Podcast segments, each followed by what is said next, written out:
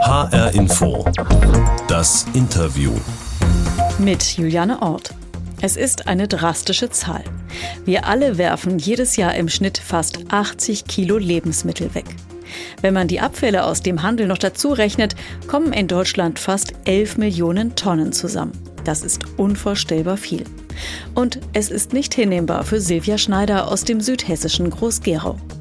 Die Biologin hat die Organisation Essen für alle gegründet, mit der sie Lebensmittel rettet und an Menschen verteilt, die sie brauchen.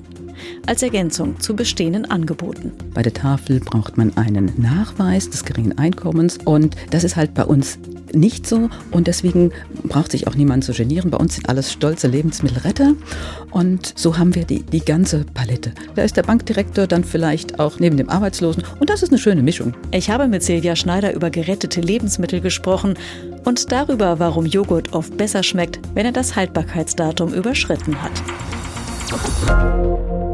Herzlich willkommen, Silvia Schneider. Einen wunderschönen guten Tag. Danke.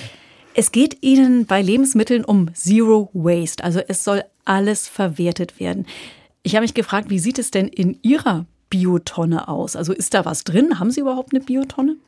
Äh, ich persönlich brauche eigentlich keine Biotonne. Das bisschen, was dann noch da ist, das bekommen die Kompostwürmer. Okay, also das heißt, Sie verwerten eigentlich alles. Wenn es möglich ist, ja, das ist eigentlich unser Ziel, alles wieder zurück in den Kreislauf der Natur zu bringen. Jetzt gucken wir doch mal so auf ein paar Sachen, die so typischerweise in der Tonne landen. Also im Moment zum Beispiel matschige Erdbeeren. Was machen Sie damit? Wenn Sie noch keinen Schimmel haben, dann kann man natürlich sehr schön Marmelade oder Fruchtaufstriche damit kochen oder schöne ähm, Erdbeersoßen. Ach, ich würde mal sagen, der Fantasie sind da kaum Grenzen gesetzt. Natürlich, wenn das Obst noch nicht verdorben ist, also kurz vorher. Was machen Sie mit braunen Bananen? Oh, braune Bananen, äh, die verteilen wir tatsächlich teilweise schneller als andere, als die gelben Bananen, weil wir ganz viele Rezepte mitgeben. Es gibt ein Bananeneis, wir können Bananenbrot, also so eine Art Bananenkuchen damit machen, Bananenmuffins. Und es gibt ja auch noch sowas, was relativ typisch ist, wenn man mal bei sich in den Kühlschrank guckt. Auf dem Käse hat sich da manchmal so eine weiße Schicht gebildet. Was passiert damit? Äh, ja, es kommt darauf an, was für ein Käse und was für eine Schicht das ist. Wenn es sowas ist wie ein Parmesan und da ist ein bisschen Salz ausgetreten, dann ist es natürlich ganz unproblematisch. Wenn es dann schon Schimmel ist, dann sollte man da etwas äh, vorsichtig sein. Also Schimmel ist mit Vorsicht zu genießen und da muss man schauen, was es ist. Ob es Dinge sind, wo man den Schimmel abschneiden kann oder lieber das Ganze wegwerfen, wie bei Brot oder so eine Melone. Also bei Schimmel im Toastbrot, da hört dann der Spaß ja, auf. Genau.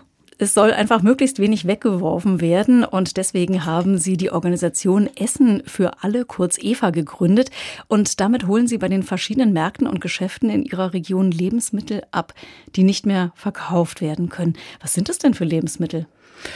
Ja, das ist alles, was auch äh, normalerweise häufig weggeworfen wird. Also ganz viel Obst und Gemüse. Wenn nämlich zum Beispiel in einem Netz Orangen eine schlecht ist, dann hat das Geschäft ja keine Chance. Dann äh, können die die nicht auspacken und eine neue Nummer dafür vergeben. Das ist oft zu umständlich, würde zu viel kosten. Und natürlich auch Backwaren. Und äh, jetzt zum Beispiel bei den Orangen, Sie packen die dann aus, schmeißen die eine Faule weg und dann wird das alles schön drapiert, auch mit anderem Obst, sieht sehr hübsch aus. Und das äh, verteilen Sie dann in verschiedenen Verteilstationen, so rund um Groß-Gerau und in Mörfelden-Walldorf. Darf sich dann jeder so viel nehmen, wie er oder sie braucht? Äh, wir geben das aus, wir verteilen. Aber das sieht dann jeder schon, wenn wir da einen Berg von Bananen haben, dann ist schon klar, heute ist Bananentag oder Apfeltag. Also im Endeffekt, man kann sich etwas wünschen, aber ob man das dann auch bekommt, wir versuchen möglichst gerecht und gut zu verteilen, sodass jeder auch zum Schluss noch etwas bekommt. Wir schneiden auch schon mal einen Blumenkohl durch und so weiter. Aber wir äh, versuchen nicht nur alle Lebensmittel zu retten, sondern damit auch möglichst viel Gutes zu tun. Wie ist denn da Ihre Erfahrung? Also kommen die Menschen dann mehr wegen des Geldes? Also die kommen dann, weil es da etwas gibt, wofür sie kein Geld ausgeben müssen? Oder geht es mehr darum, die Lebensmittel zu retten? Ähm, wir haben sicherlich beides. Denn äh, gerade wir kommen aus dem ländlichen Raum und wir sehen uns da auch als die Ergänzung zur Tafel. Bei der Tafel braucht man einen Nachweis des geringen Einkommens. Und das ist halt bei uns nicht so und deswegen braucht sich auch niemand zu genieren. Bei uns sind alles stolze Lebensmittelretter und äh, so haben wir die, die ganze Palette von Leuten, wo es vielleicht ein bisschen knapp ist, aber auch da steht, da ist der Bankdirektor dann vielleicht auch neben dem, neben dem Arbeitslosen und das ist eine schöne Mischung. Das haben wir bei den Helfern und das haben wir auch bei den Kunden. Das ist sehr schön. Sie haben die Tafeln jetzt schon erwähnt, also da gibt es keine Konkurrenz. Nein, es gibt im Prinzip gar keine Konkurrenz, weil wir immer hinter der Tafel zurücktreten. Also wir holen nur an den Tagen ab und das, was die Tafel nicht abholt. Das heißt, was so ansonsten weggeworfen würde. Und wir bedienen auch eine, also eigentlich eine andere Klientel, bis auf die Zeiten, wo die Tafel Schließzeiten hat. Dann sind auch alle Tafelkunden bei uns herzlich willkommen.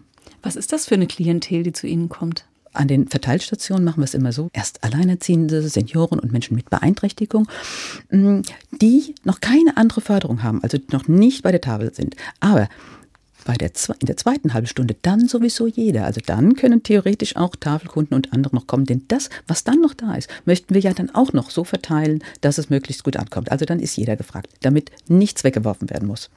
Und Sie äh, schließen auch gewissermaßen eine Lücke. Also Sie sind ja ganz bewusst im ländlichen Raum unterwegs. Ja. Was fehlt dort konkret? Ähm, ja, es ist insbesondere für ältere Damen um, ein, eigentlich auch ein Stigma. Da kennt jeder jeden, auch die Helfer von der Tafel, die würden dann auch eventuell die, die Kunden kennen, weil das doch alles äh, sehr übersichtlich ist im ländlichen Raum.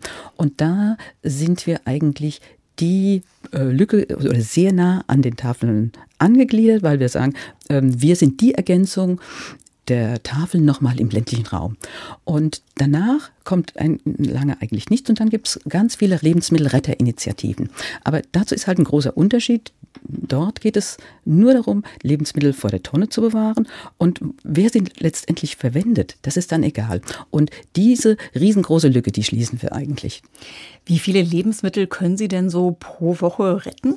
Also im Moment retten wir etwa drei Tonnen pro Woche und verteilen die auch mit Nachweis ausschließlich sozial abgestuft. Ganz viele Kindergärten und Schulen. Wir könnten noch mehr retten, aber äh, ja, so Dann viele Leute haben wir gar nicht. Bräuchten Sie mehr Helfer ja, und Helferinnen? Ja, ja. Aber schon einiges, drei Tonnen pro Woche. Ich frage mich, warum ist denn eigentlich so viel übrig? Weil das bedeutet für die Läden ja auch einen Verlust. Also Sie haben zum Beispiel eine Bäckerei, von der Sie ganz regelmäßig Reste vom Vortag bekommen.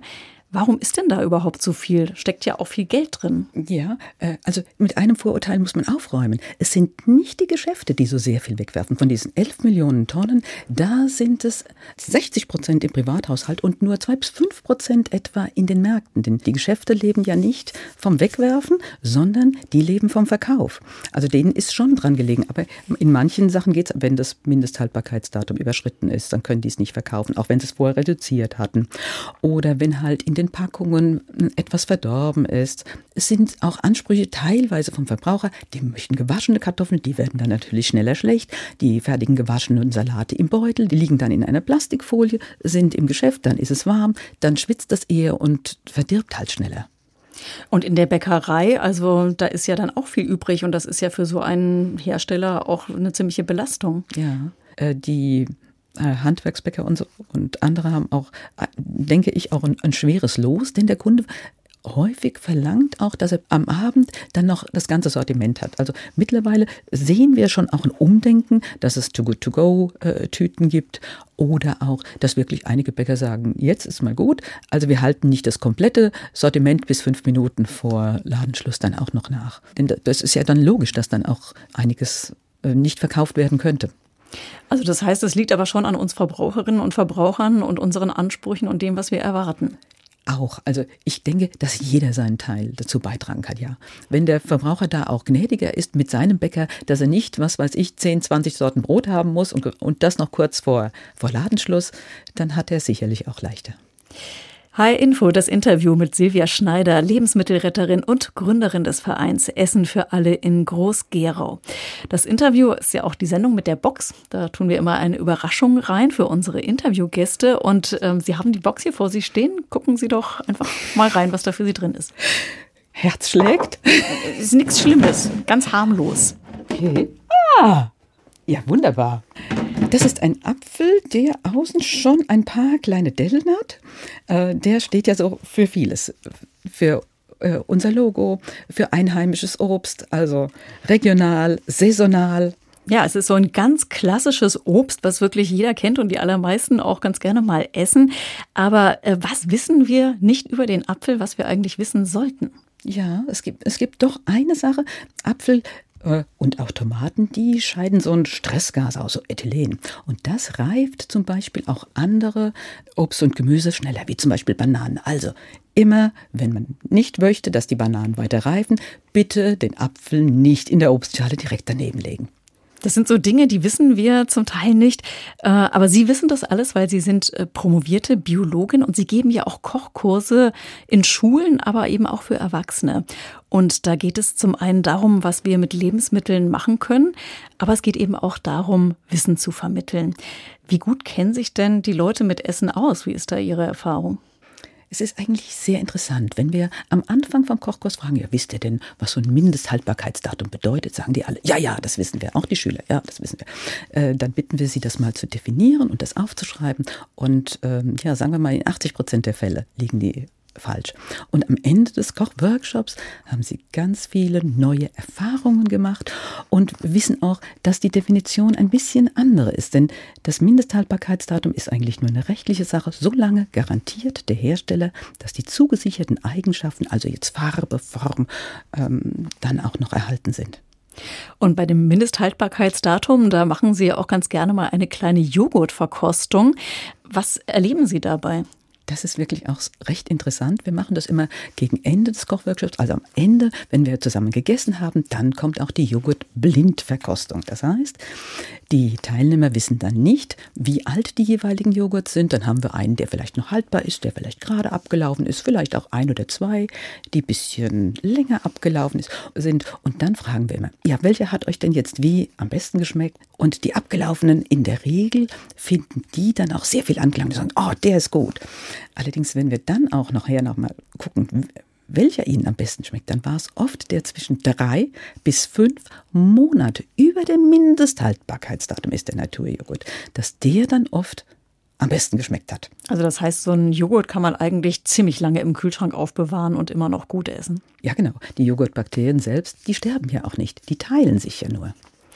Also ich habe jetzt zum Glück in meinem Kühlschrank noch einen abgelaufenen Joghurt gefunden und ich dachte, wir probieren das auch mal aus. Ich habe Ihnen hier zwei Joghurtgläschen hingestellt. Probieren Sie doch mal. Einer ist also schon vor, also mit drei Monaten kann ich nicht aufwarten, aber vor zwei Wochen abgelaufen. Und der andere, der ist noch zwei Wochen haltbar, laut Mindesthaltbarkeitsdatum. Jetzt bin ich mal gespannt, ob Sie das rausschmecken. Einer ist schon getestet. Joghurt 1, Joghurt 2. Ist jetzt nicht so viel Unterschied. Nicht so viel Unterschied, ist noch nicht okay. lange genug gereift. Ja, könnte sein, dass der da ein bisschen saurer ist. Den Sie zuerst getestet haben, ist der, der frischer ist. Ja, der deswegen war der andere ein bisschen saurer. Mhm. Also, man schmeckt es schon ja. raus. Was machen die Bakterien? Die fressen den Milchzucker und sie scheiden dann Säure aus. Dadurch fallen, fallen ja die Eiweiße aus und der Joghurt wird dick. Und wenn da noch ein bisschen Milchzucker oder was drin ist, dann haben die noch ein bisschen was zu fressen. Natürlich, je kühler es ist, umso weniger Hunger haben die. Aber wenn es eine Weile steht, dann können die sich entfalten. Genau. Jetzt ist ja dieses Mindesthaltbarkeitsdatum für viele Leute ja ein Grund, Essen wegzuwerfen. Wie sehr Schmerz. trägt denn dieses äh, sogenannte MHD zum Müllberg bei? Ich denke, das ist auch ein entscheidender Punkt. Also ähm, natürlich werden am meisten Obst und Gemüse weggeworfen. Äh, dann natürlich auch Backwaren und dann kommen auch schon die sogenannten äh, Mopros, die Molkereiprodukte, die oft ein Mindesthaltbarkeitsdatum haben. Da ist es noch irgendwie nachvollziehbar, da kann man noch schauen, ob es noch ähm, schimmlig ist oder noch in Ordnung ist. Aber was auch oft weggeworfen ist, das sind oft so Sachen wie ähm, äh, selbst Nudeln. Das ist nicht der große Anteil, aber das werfen Leute weg, weil da ein Mindesthaltbarkeitsdatum drauf ist. Und die denken dann wirklich mit den Nudeln ist das. Aber je trockener ein Lebensmittel ist, umso weniger ist die Gefahr, dass es überhaupt schlecht wird. Nüsse oder sowas, die könnten ranzig werden oder alles, wo Fett drin ist. Das kann er tatsächlich noch verderben, aber das riechen wir. Wir haben unsere fünf Sinne und dafür plädiere ich immer. Also riechen, schmecken und so weiter. Also das Sensorische heißt, Prüfung. Ja. Jedes Lebensmittel erst nochmal antesten, nochmal dran riechen, nochmal anfassen, bevor man es in die Tonne schmeißt. Genau. Aber es gibt noch eine Sache, wo man wirklich aufpassen muss. Das sind Lebensmittel mit einem Verbrauchsdatum. Das ist ein Unterschied zum Mindesthaltbarkeitsdatum. Das hat ja Fleisch zum Beispiel oder genau. Wurst hat das ganz häufig. Und da muss man dann auch wirklich drauf achten. Genau. Ich sehe schon, Sie haben schon mal hingeschaut. Wunderbar. Ja. Sie haben es vorhin schon mal kurz angesprochen. Wir Verbraucher und Verbraucherinnen sind diejenigen, die den Müllberg am allermeisten wachsen lassen. Also wir sind für fast 60 Prozent verantwortlich. Haben Sie den Eindruck, dass Sie mit Ihren Kursen dazu beitragen können, dass dann einfach mehr Wissen da ist? Ja, deswegen machen wir die Kurse, weil wir das auch wirklich bei den Schülern sehen, wie sie hineingehen in den Kurs und wie sie wieder rausgehen. Und im Endeffekt sehen wir die Schüler und auch die Lehrer dazu dann auch als eine Art Multiplikatoren, auch für ihre Familien. Wir sagen dann oft, bringt am letzten Tag, wenn es mehrere Tage sind, mal was mit aus eurem Kühlschrank, was ihr eigentlich weggeworfen habt. Lasst uns das mal probieren und zu verstehen, ob es noch gut ist oder warum es verdorben ist. Ich denke, dass diese Kurse auch notwendig sind. Was wäre denn so Ihr wichtigster Tipp an uns Verbraucher, damit wir eben jetzt nicht wieder auf fast 80 Kilo weggeworfene Lebensmittel am Ende des Jahres kommen? Worauf sollten wir achten? Das sind Standardtipps. Einkaufsliste mitnehmen zum Einkaufen, sich nicht zu sehr verführen lassen von Großpackungen, die man dann nicht, vielleicht nicht verwertet. Äh, dann auch mal kreativ sein mit dem, was noch im Kühlschrank ist. Nicht nur die vorgegebenen Rezepte, sondern mit Backwaren, Brot, überbackene Brote. Ach, was kann man schöne Sachen machen. Hi Info, das Interview mit Silvia Schneider, Gründerin von Essen für alle, ein Verein, der Lebensmittel rettet und verteilt. Sie erreichen damit ja auch Menschen, die Unterstützung gut brauchen können und auch sie selbst haben im Leben nicht immer nur gute Zeiten erlebt. Sie waren zum Beispiel gerade mal zehn Jahre alt. Da mussten Ihre Eltern neu anfangen. Sie haben einen Hof zu Hause gehabt und Sie mussten von Tierhaltung auf Gemüseanbau umstellen. Und da mussten Sie kräftig mit anpacken. Was war denn da Ihre Aufgabe? Ich möchte Sie korrigieren. Äh, ich gerne. musste nicht mit anpacken, ich wollte. Ich ähm, arbeite gerne, ich finde gerne Lösungen. Ja. Und das war schon im Alter von zehn Jahren so. Was haben Sie da gemacht? Wo haben Sie mit angepackt? Äh, ja, wir haben halt Gemüse angebaut und wir haben das dann auch direkt vermarktet. Also Spargel, wir waren eine der ersten Direktvermarkter überhaupt in der Region. Das Gemüse, was wir angebaut haben, wir haben noch zugekauft morgens auf dem Großmarkt und das dann in der Region auch in so einem kleinen Dorf mit Auto, wirklich ähm, offene Pritschenwagen, Glocke, dann die Straße entlang von Haus zu Haus gefahren und das auch verkauft. Und da waren Sie mit dabei? Ja, und dann auch später Gestecke gemacht. Ach, ja, ich glaube, da war schon vieles. Es gab ja. immer einiges zu tun. Und Sie haben mir erzählt, dass Sie später sogar noch vor der Schule Spargel gestochen haben. Das muss ja wahnsinnig früh gewesen sein. Äh, ja, bevor es die Sommerzeit gab, die war dann ein bisschen schwierig. Da konnte man, war es um vier Uhr schon hell genug, da konnte man um vier Uhr raus, dann um sechs langsam zurück, fertig machen für die Schule und dann los. Aber das war auch schon eine eigene Entscheidung. Also ich bin nie zu irgendwas gezwungen worden. Aber waren Sie dann nicht sehr müde, als Sie in der Schule saßen? Mhm. Nö, nö. Ich war genug Energie da. Fit wie zwei Turnschuhe. Und es gehörte auch dazu, samstags dann auf den Markt zu gehen und zu verkaufen. Das haben Sie dann auch noch gemacht, als Sie schon zum Biologiestudium nach Regensburg gezogen waren. Da sind Sie dann freitags immer wieder zurückgefahren und haben auf dem Markt geholfen. Ja, klar. Das war Ihnen ein Bedürfnis? Ja, wie gesagt, es hat nie jemand gesagt, du musst dieses oder jenes machen. Aber ich wollte halt auch, dass die Familie auf wirtschaftlich ähm, äh, guten Beinen steht und dass alles vorangeht, dass alles funktioniert. Und dieses Verkaufen auf dem Markt, das ist aber auch etwas, was Ihnen offenkundig viel Freude gemacht hat. Was hat Ihnen da so gefallen? Mich hat schon mal jemand als promovierte äh, Marktfrau tituliert. Ich glaube, das ist gar nicht so verkehrt. Ich habe schon immer ähm, geschaut, dass möglichst alles verwertet werden kann. Und äh, ja, im Endeffekt sortiere ich, äh, wenn man so will, dann heute noch Obst und Gemüse und schaue, dass es gut verteilt wird, dass es gut an den Mann und an die Frau kommt. Sie haben dann den Nebenerwerbshof Ihrer Eltern in einen Haupterwerbshof umgebaut mit Direktvermarktung. Da waren Sie Pionierin, also so Lösungen finden, das scheint so Ihr Ding zu sein. Ich, ja, ich gebe zu, da habe ich wirklich Spaß. Äh, solange die Herausforderungen da sind, dann muss ich überlegen, wie könnte man das jetzt ähm, machen, damit es dann funktioniert. Solange ist es interessant. Ich gebe zu, wenn es dann wirklich funktioniert, ja, dann werde ja ich irgendwie nicht mehr gebraucht. Und dann suchen Sie sich was Neues. Wenn ich so auf meine Vita zurückschaue, scheint es so zu sein. Lösungen findet man ja auch in der Forschung oder man sucht ja. sie vielmehr. Sie haben nach dem Studium und der Promotion zwei Jahre in Japan an Zellkulturen geforscht. Da ging es um die Resilienz von Pflanzen, also wie man zum Beispiel eben weniger Pestizide einsetzen muss. Und dann haben Sie auch noch in den USA geforscht. Also da wären Sie ja eigentlich genau richtig gewesen, um in der Biochemie weiterzukommen, weil in den USA hatte man ja damals ganz andere Möglichkeiten als in Deutschland. Und Sie sind dann aber doch wieder zurückgezogen. Also sind Sie doch auch ein sehr heimatverbundener Mensch. Ich befürchte ja. Das sieht so aus, ja. Regional, saisonal, genau wie das Obst und Gemüse auch, ja. Was macht für Sie denn Heimat aus? In einem System zu sein, aber nicht nur mit Familie, sondern auch äh, mit ganz vielen Freunden und Bekannten und äh, zusammen was bewirken zu können, zusammen was Gutes zu machen. Sie waren dann ja auch noch in der Entwicklungszusammenarbeit, haben vor allem in Armenien mit äh, Frauen gearbeitet. Es ging da um Beratung in der Existenzgründung. Was konnten Sie dort von Ihrer Problemlösungsenergie weitergeben? Naja, ich glaube schon, dass es, dass es durchaus einiges war. Ähm, jedenfalls war es im Endeffekt so, wir waren zwar das kleinste Projekt, aber wir hatten sehr, sehr gute Ergebnisse. Und deswegen lief das Projekt dann auch sehr, sehr lange. Und die meisten von den äh, Existenzgründern haben dann auch also ähm, auch auf guten wirtschaftlichen Beinen gestanden. Denn die kommen ja dann oft mit ganz vielen Ideen, was sie alles machen würden und warum sie was wo verdienen würden. Und wir haben ihnen dann oft die Schwierigkeiten aufgezeigt. Wir haben sie dann ein Stück runtergeholt, aber das ist eine gesündere Basis, von dort aus wieder zu starten. Um was für Existenzgründungen ging es denn da? Boah, das war quer durch, durch die Bank. Also von Bäckereien, Schneidereien, auch Maßschneidereien. Die einen haben ähm, mit Glas bearbeitet und haben das geschliffen und Lüster daraus gemacht. Die anderen hatten eine Rebhuhnzucht, ah, die nächsten Gewächshaus für Gurken. Oh, Was haben die Frauen dort von Ihnen gelernt? Ich weiß nicht, ob die so viel von mir lernen mussten. Wir haben ihnen einfach die Chance gegeben, ihre ähm, Möglichkeiten zu entwickeln. Und umgekehrt, was haben Sie damals von den Frauen gelernt, mit denen Sie zusammengearbeitet haben? Das hat mir weltweit eigentlich sehr viel Spaß gemacht. Ich habe gesehen, dass Frauen viel Potenzial haben, viel bewirken können. Vielleicht bleiben die auch wirklich immer dran, bis es dann auch wirklich erledigt ist, bis, es, bis sie alles gut geschafft haben. Da konnten Sie sich selbst auch wieder drin erkennen. Vielleicht. Was haben Sie insgesamt aus dieser Zeit, in der Sie in der Entwicklungszusammenarbeit waren, was haben Sie da mitgenommen?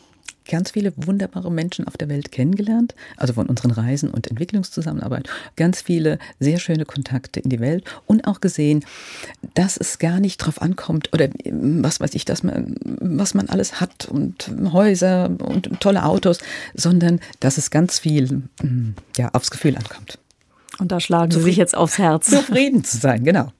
Auch in der Entwicklungszusammenarbeit ging es oft um das Thema Essen. Sie haben schon erwähnt, es ging oft um Bäckereien aufzubauen.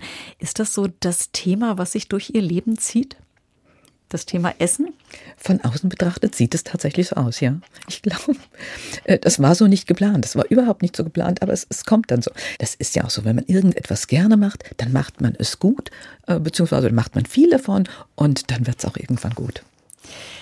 Eva, also Essen für alle, das beansprucht ihre komplette Zeit und Sie haben schon gesagt, Sie könnten noch viel mehr machen, noch viel mehr Kurse geben, noch viel mehr Lebensmittel retten, wenn noch mehr Leute helfen würden. Was ist denn Ihr Ziel? Äh, unser Ziel wäre es jetzt nicht, dass ich noch mehr mache, weil irgendwie hat, äh, gibt es nur ähm, 24 Stunden und sieben Tage. Aber ein Ziel wäre tatsächlich, Eva bundesweit zu etablieren als Ergänzung zur Tafel. Und vereinzelt gibt es das schon, zum Beispiel in Pferden, bei Bremen, um dann wirklich auch überall regionale Gruppen zu haben, die selbstständig ähm, Lebensmittel retten und auch sozial abgestuft verteilen. Also möglichst viel Gutes damit betonen. Und das heißt, Sie sind jetzt dabei, also zu expandieren? Wenn man das so will. Ja, wir sind gerade dabei, ja. Mhm. Und wie sieht das aus? Also das äh, ist dann Beratung oder Sie zeigen einfach das Modell, wie Sie es leben? Wie muss man sich das vorstellen? Naja, wir haben ja schon äh, jetzt eine gewisse Erfahrung, worauf es ankommt und wir haben auch eine sehr schöne Plattform, die dann auch genutzt werden kann, eine interaktive Plattform, um alles äh, dann auch die Abholungen und Verteilungen zu organisieren. Also wir können da schon auch durchaus sehr deutlich Hilfestellung leisten. Am besten wäre es ja eigentlich, wenn es Eva gar nicht geben müsste. Also wenn es nicht so viele Lebensmittel gäbe, ja. die weggeworfen werden. Was wäre da Ihr Wunsch? Ja, wenn einfach jeder noch mit mehr Wertschätzung den Lebensmitteln und der Umwelt, Mensch und Umwelt gegenübertritt und da einfach ein bisschen nachdenkt, was er denn selbst tun kann. Wenn jeder in seinem Bereich ein kleines bisschen mithilft, mit dem, was er im Kühlschrank hat, was weiß ich, mit dem, was er einkauft, dass er regional, saisonal und so weiter einkauft, dann in, in der Summe können wir dann schon etwas schaffen. Denn etwa ein Drittel der Lebensmittel äh, auf unserem Planeten erreichen nie den Tisch und werden weggeworfen. Und das ist natürlich auch dann ein sehr starker Umweltfaktor. Mehr über Silvia Schneider und die Lebensmittelretter von Eva gibt es in der ARD Mediathek. Zu gut für die Tonne. Die Lebensmittelretter heißt die Dokumentation von meiner Kollegin Juliane Hipp und das ist sehr sehenswert. Und das war das Interview. Mein Name ist Juliane Ort.